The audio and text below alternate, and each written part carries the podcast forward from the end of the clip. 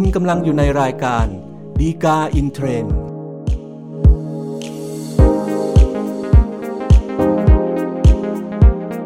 สวัสดีครับท่านผู้ชมท่านผู้ฟังทุกท่านนะครับ พบกันอีกครั้งกับรายการดีกาอินเทรนด์รายการที่นำสาระดีๆ ที่น่าสนใจเกี่ยวกับคำพิพากษาสารดีกา จัดทำโดยกองสารและประชาสัมพันธ์สำนักงงานสารยุติธรรมนะครับสำหรับท่านที่ต้องการติดตามสาระจากเราอย่างทันท่วงทีนะครับไม่ขาดตกบกพร่องอย่าลืมนะครับ กดไลค์กด Follow และกดติดตามนะครับ แล้วแต่ว่าท่านรับชมหรือรับฟังเนี่ยทางช่องทางไหนนะครับ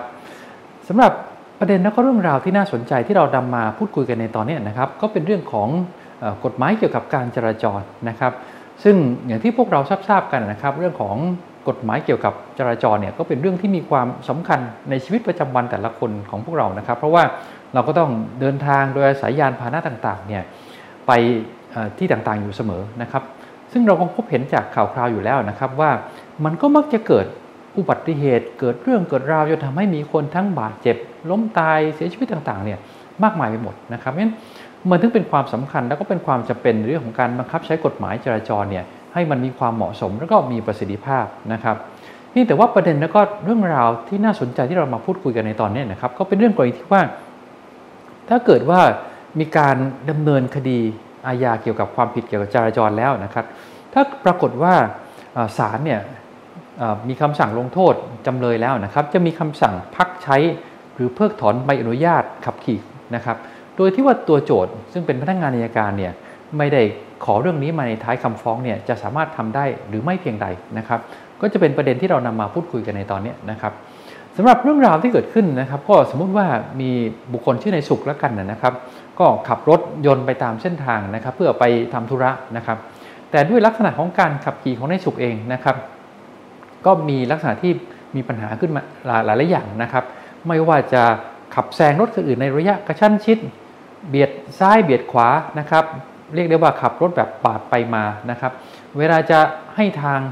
เเวลาจะเปลี่ยนช่องทางการเดินรถก็ไม่ให้ทางอีกนะครับ แล้วก็มีการทำผิดกฎจราจรต่างๆ จนเป็นที่มาที่ว่าไปเจอเจ้าพนักงานตำรวจเข้านะครับเจ้าพนักงานตำรวจก็เลยจับกุมแล้วก็แจ้งข้อหา มีการสอบสวนจนกระทั่งมีการฟ้องร้องดำเนินคดีต่อศาลนะครับ ซึ่งสุดท้ายพอเรื่องมาที่ศาลแล้วนะครับ ก็ปรากฏจากผลของคดีนะครับ ก็เห็นว่านายสุขเนี่ยกระทาความผิดจริงนะครับ โดยขับรถนะครับที่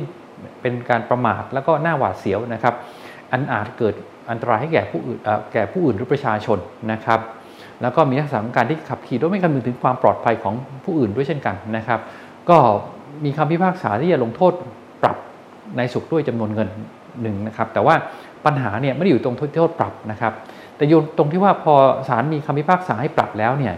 นอกจากนั้นนะครับศาลก็มีคำสั่งนะครับให้เพิกถอนใบอนุญาตขับขี่ของนายสุขด้วยนะครับ เป็นเวลา 6 เดือนนะครับ ก็เป็นที่มาของคดีเรื่องนี้นะครับ ซึ่งนายสุขก็โต้แย้งว่าคำสั่งของศาลในเรื่องของการเพิกถอนหรือการพักใช้ใบอนุญาตเนี่ยนะครับไม่ถูกต้องนะครับ เพราะว่าเป็นเรื่องที่ทางพนักงงานในการซึ่งเป็นโจทย์เนี่ยไม่ได้มีคำขอมาท้ายฟ้องนะครับ เพราะว่าโดยปกติแล้วเนี่ยเวลาโจทย์จะขอให้ศาลพิพากษาหรือว่าลงโทษอย่างไรเนี่ยนะครับ ก็ต้องมีการบรรยายมีการระบุมาท้ายคำฟ้อง แต่ว่าในเรื่องนี้คดีนี้นะครับ โจทย์ซึ่งก็คือพนักงานอายการเนี่ยไม่ได้มีคำขอเกี่ยวกับมาตราที่เกี่ยวข้องก็คือมาตรา 162 ของพระราชบัญญัติจราจรทางบกพศ 2522 มาในท้ายคำฟ้องนะครับ ก็เลยเป็นที่มาของข้อโต้แย้งของนายสุขที่ว่านะครับ ซึ่งในส่วนของมาตรา 162 ที่ว่านะครับ ก็จะกำหนดไว้นะครับว่าในคดีที่ผู้ขับขี่เนี่ยต้องคำพิพากษาของศาลนะครับ ว่าได้กระทำความผิดตามพระราชบัญญัติจราจรทางบกเนี่ยนะครับหรือกฎหมายที่เกี่ยวกับรถอื่นๆนะครับ นอกจากจะต้องรับโทษตามที่กฎหมายกำหนดไว้สำหรับการกระทำความผิดนั้นๆ แล้วนะครับ ถ้าศาลเนี่ยเห็นว่าหากให้บุคคลนั้นหรือผู้นั้นเนี่ยนะครับขับรถต่อไปเนี่ยอาจจะเกิดอันตรายแก่บุคคลหรือทรัพย์สินของผู้อื่นนะครับศาลก็อาจจะมีอำนาจในการสั่งเพิกถอนใบอนุญาตขับขี่ของผู้นั้นได้นะครับ แต่ถ้าศาลเห็นว่าพฤติกรรมของผู้กระทำเนี่ยยังอยู่ในวิสัยที่จะแก้ไขฟื้นฟูได้ ก็อาจจะมีคำสั่งพักใช้ใบอนุญาตขับขี่ของผู้นั้นก็ได้นะครับ ซึ่งไอ้ตรงนี้แหละครับเป็นที่มาของประเด็นในคดีเรื่องนี้นะครับ แต่ว่าเมื่อเรามองดูบทบัญญัติของกฎหมายในมาตรา 162 ที่ว่านะครับก็จะเห็นได้ว่าจริงๆ แล้วถ้าเกิดการที่การกระทำของผู้ต้องหาหรือจำเลย เช่นในสุขในคดีนี้นะครับเป็นความผิดอาญาโทษฐานไหนข้อหาไหนหรือมาตราไหนก็แล้วแต่นะครับ ในข้อหานั้นหรือความผิดนั้นเนี่ยก็จะมีการกำหนดอัตราโทษไว้โดยเฉพาะอย่างอยู่แล้วนะครับ ว่าจะมีโทษปรับเท่าไหร่ หรือจะมีโทษจำคุกด้วยหรือไม่ อันนั้นคือส่วนในโทษในทางอาญานะครับ แต่ว่ามาตรการที่กฎหมายกำหนดไว้ในมาตรา 162 นะครับ มันเป็นส่วนที่แยกต่างหากจากโทษในความผิดแต่ละข้อหานะครับ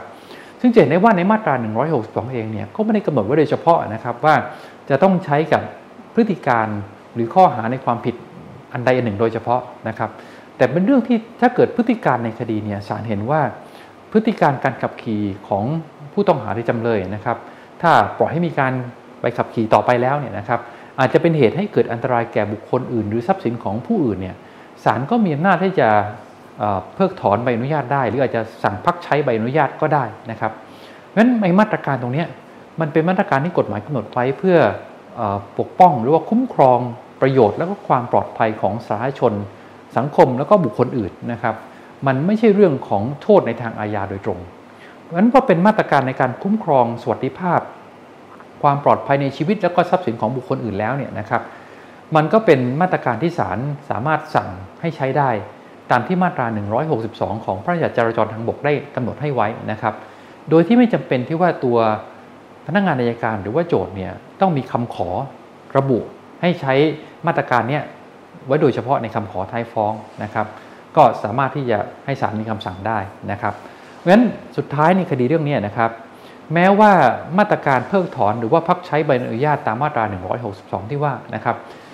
โจทย์หรือพนักงานอัยการเนี่ยจะไม่ได้มีคำขอในเรื่องนี้มาโดยตรงนะครับ แต่ถ้าศาลเห็นเป็นการสมควรพฤติการเข้าหลักเกณฑ์เงื่อนไขตามที่มาตรา 162กำหนดไว้นะครับก็มีอำนาจที่จะสั่งเพิกถอนหรือพักใช้ใบอนุญาตของผู้ต้องหาหรือจำเลยได้นะครับ ก็เป็นข้อคิดที่ได้จากคำพิพากษาสารดีกาเรื่องนี้นะครับ ถ้าเกิดท่านต้องการดูข้อมูลหรือว่าศึกษารายละเอียดเพิ่มเติมนะครับ ดูได้จากคำพิพากษาสารดีกาที่ 1400ทับ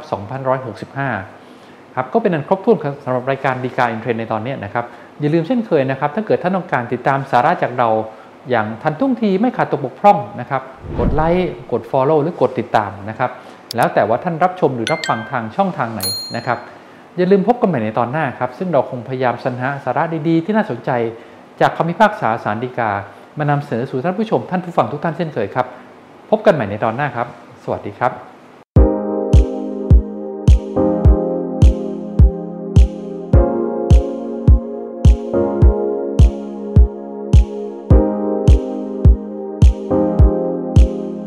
คุณกำลังอยู่ในรายการ